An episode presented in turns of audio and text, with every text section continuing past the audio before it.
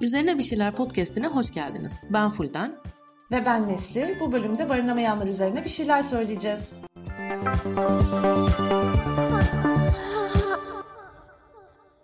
Nesli, Amerikan rüyası deyince aklına ne geliyor? İşte bahçeli bir evin olacak, bir araban, güzel bir işin. Herhalde bir de mutlaka Amerikan bayrağı asılı posta kutusu. O posta kutusunun arkasına sırıtıp poz veren böyle can sıkıcı sarışınlıkta bir ailen. Budur değil mi Amerikan rüyası dediğimizde aklımıza gelen? Türkiye rüyası ne peki? İşte iki evin olsun, birinde sen otur, diğerinden kira gelsin. Hani Amerikan rüyası matah olduğundan değil, o da malı mülkü hayatına demirbaş et diyor sonuçta da. Bedavaya otur ve kira verme de sanki hayal kurmanın en asgari hali gibi değil mi ya? Bir ara şöyle bir akım vardı ya hayaller Paris hayatlarmış onun gibi resmen. 2021 Türkiye'sinde hele bu vasat hayali kurmak bile mümkün değil ki. Ev almayı geçtim kiralık eve çıkmak hatta bir evin bir odasını kiralamak bile dünyanın parası artık. Zaten eve çıkmak için ya en son 9 yaşında falan gördüğün akrabanın, uzak akrabanın o da yanında kalacaksın ya da zenginin anca kiler yapacağı evlere asgari ücretten fazla kira vereceksin. Zaten kiralık ev fiyatlarını görünce insanın sadece savaşta mıyız diyesi geliyor. Zaten öğrenciler kiralık eve çıkmak zorunda değil. Bir okula yerleştikleri zaman onlara yurt sağlanması gerekiyor. Devlet yurtlarının kapasitesi öğrenci sayısını karşılamıyor. Özel yurtlarda çok pahalı. Maddi olarak en uygun seçenek cemaat evleri. Ona da maneviyat dayanmaz malum. Son birkaç haftadır da hayat pahalılığının barınmayı imkansız hale getirmesine itiraz edenler parklarda, sokaklarda, vapurlarda yatarak seslerini duyurmaya çalışıyor. Barınamayanlar bir buçuk yılın ardından okulların açılmasıyla şehir değiştiren öğrencilerin kendilerine kalacak yer bulamamasından yola çıkarak 18 Eylül'den bu yana eylem yapıyor. Eylemler öğrencilerin barınma talepleriyle başladı ama pek çoğumuzun derdi aslında barınamama ve yıllardır hepimizin muzdarip olduğu, son yıllarda gittikçe yoğunlaşan barınma krizine ki belki barınamama krizi demek daha doğru olur. E, bu krize bir isim koymuş ve gündeme taşınmış oldu barınamıyoruz eylemleri. Hani e, bir şeyin ismi olunca onu daha iyi fark edersin ya somutlaşır. İsmi olmadığında tanımlamakta zorlanabilirsin belki. Bir yandan da saldırıya daha açık hale gelebilir. Ha, aynen. Barınamayanlar hareketi de tam böyle bir durumla karşı karşıya kaldı hani ismi konulunca, tanımlanınca saldırıya da daha açık hale geldi. Mesela İçişleri Bakanı dedi ki barınamayanlar öğrencilerin değil örgütlerin işi. Bu örgütlerden bir tanesi de beni çok seven LGBT örgütü gibi bir şey söyledi. Böyle bir sevda beyanı olduğunu hiç sanmıyorum barınamayanların ama neyse. Ben de sanmıyorum. Bu açıklamanın sebebi de muhtemelen e, barınamayanlar eylemlerinin bazılarında gökkuşağı bayrağının bulunmasıydı. Hatta sosyal medyada e, barınamayanlar hareketinin LGBT artılarla ne alakası var? O gökkuşağı bayrağını niye her eylemde yerli yersiz açıyorsunuz falan diyenler oldu. Bu tepkiyi gerçekten hiç anlamıyorum. Aynı ülkede yaşamıyor muyuz acaba? Kamuoyu yoklama anketlerinden falan biliyoruz. Toplumun büyük bir çoğunluğu eşcinsel komşusu bile olsun istemiyor. Aynen yani birçok ankette falan görüyoruz işte toplumun %80 küsürü eşcinsel komşusu olsun istemiyor falan diyor. Böyle bir yerde yaşıyoruz. Aynı refleksi yurtlarda da görüyoruz. Hep zaten yurtlar ikili cinsiyet sistemi ve heteroseksüelliği norm kabul edilerek yapıldığından mesela lezbiyenler ya da trans öğrenciler yurtlarından atılabiliyor. Ya da benzer bir durumu e, 2012'de İstanbul Avcılar'daki Meis sitesinde de görmüştük. Meis sitesi 99 depreminde epey hasar almış ama kentsel dönüşüme girdikten sonra değeri bir anda arttığı için oradaki ranttan faydalanmak isteyenler yıllardır sitede yaşayan translar evinden kovulsun diye meşaleli falan eylemler yapmıştı. O dönemki haberlerden, tweetlerden de hatırlıyorum böyle. Kaç akşam üst üste Meclis sitesinden dayanışma çağrısı yapılmıştı. Bugün de eylemler çok yoğun geçiyor desteğe gelin falan diye. O eylemlerin ardından ne yazık ki 9 transın evi mühürlenmişti mesela.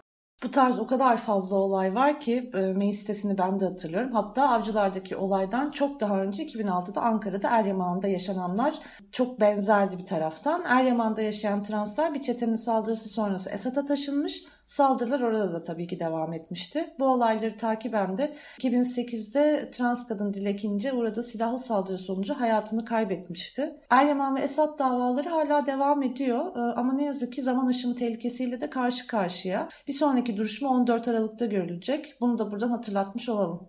Hatırlatmakla kalmayalım. 14 Aralık'ta müsait olanları davaya da davet edelim buradan. Kesinlikle.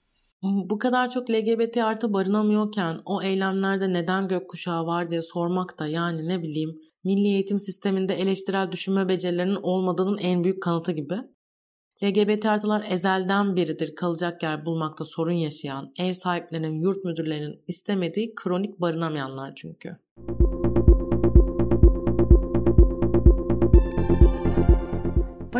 hareketi eylemleri başladıktan bir süre sonra sosyal medyada bir fotoğraf bayağı bir paylaşıldı. Sen de görmüşsündür kesin. Solda Zonguldak'taki bir KYK yurdunun fotoğrafı vardı. Fotoğrafta 3 tane ranza var. 6 yatak var yani toplam. Dolaplar duruyor ama incecik ve her şey masmavi. Böyle insanın ruhunu daraltan bir mavi hem de. Ortada da tek kişilik bir çalışma masası var. Gördüm ya tabii ki gördüm. O tek kişilik masaya da nice tek kişiler oturamaz. Öyle dar bir masa. Aynı fotoğrafın sağında da İsveç'ten bir hapishane var. Çalışma masası Zonguldak'taki yurda konulan ranzalardan daha geniş. Tek kişilik bir yatak var, raflar var. İnsan neredeyse suça teşvik ediyor diyorsun yani. Aynen öyle. Bir de şimdiye kadar kaldığımız yurtları hatta evleri düşünüyorum da hepsinde gözetlenerek yaşadık. Çok da farklı sayılmaz yani. yani barınma deyince mesele sadece parayı bulup buluşturmak değil ya işte yurt müdürünün dikkatini çekmemen gerekiyor yurt önünde biriyle fingirdeşmemen gerekiyor ya da ev sahibinin senin gözünü tutması falan lazım ki kaldığın yerden atılmayasın. Bunun da kriteri nedir asla bilmiyorum. Üniversite yıllarında biz de 3 arkadaş bir ev tutmuştuk. Görece ucuz bir muhitte, her yeri dökülen bayağı eski bir ev. Ama bizim için tam vaktinde bulunmuş bir evdi ve kötülüğü, eskiliği o zaman gözümüzde değildi. Aynı zamanda sadece bizim için değil, özellikle Ankara'da aileleriyle yaşayan Lubunya arkadaşlarımız için de ikinci bir ev olmuştu. Tabii parasızlık diz boyu, evin bayağı bir süre elektriği kesik kalmıştı ama biz hayatımızdan memnunduk. Bir süre derken ne kadar bir süre elektriksiz kaldınız? Yani tam hatırlamıyorum ama sanırım 3 ay falan elektriksiz yaşadık. 3 kişi 3 ay elektriksiz evde mi kaldınız? evet hatta e, İnanılmaz. daha fazla kişiydik çoğunlukla. İnanılmaz. Ama işte umurumuzda da değildi. Biz kalacak bir yerimiz olduğu için mutluyduk. Sonra bir gün sevgili emlakçımız beni çağırdı ya da eve geldi emin değilim. Belki eve gelmiştir de siz görememişsinizdir elektriksiz zamanda geldiyse. Tabii o da o da mümkün. Ee, bana daireden çıkmamız için çevre apartmanlarda dahil olmak üzere imza toplandığını ve şimdi hatırlamadığım bir sürede evden çıkmamız gerektiğini söyledi. Nedenini sorduğumda eve girip girip çıkanın belli olmadığını, travestilerin geldiğini, diğer dairelerde ailelerin oturduğunu ve bu durumdan çok rahatsız olduklarını söyledi. Bununla da yetinmeyen sevgili emlakçımız kendisinin toplum annesi olduğunu belirtti. Ne dedi ne dedi? Toplum annesiyim dedi. Artık o ne demekse bir de aklı başında bir kıza benzediğimi ve bu hayat tarzından en kısa sürede uzaklaşmamı nasihat etmeye kalktı toplum annesi. Üzgünüm toplum annesi aradan bin yıl geçti ama hala aynıyım. Toplum annesi ne acaba ya böyle babam sınıfındaki Adile Naşit gibi mi? Herkesin hafize anası. Öğrenciye yemek de yediriyor, kopyanı da çözüyor yeri geldiğinde. Okuldan da kaçırıyor. Hiç işi gücü yokmuş gibi kadıncağızın. Keşke Adile Naşit olsaydı. Çok daha tatlı biriydi kendisi. Yani bu tarz şeyler hala o kadar çok yaşanıyor ki evi kiralıyorsun ama sanki içinde yaşama hakkı sana ait değil. Ya da nasıl yaşayacağın hakkında söz sahibi hissediyor insanlar. Toplum annesi derken yaşadığımız yerde nasıl yaşayacağımızı gözetleyen, şunu yap, şunu yapma diyen, bir yerde barınmamızın olurlarına ya da olmazlarına karar veriyorlar aslında. Makul kiracı olacaksın ya da evden çıkacaksın. Maalesef halk arasında ona toplum annesi değil ahlak bekçisi diyoruz ve zaten ortalık bekçiden geçilmiyor. Barınamayanlar hareketi de hepimizin derdi olan büyük şehirlerde barınma krizini konuşmak ve tartışmak için alan açtı.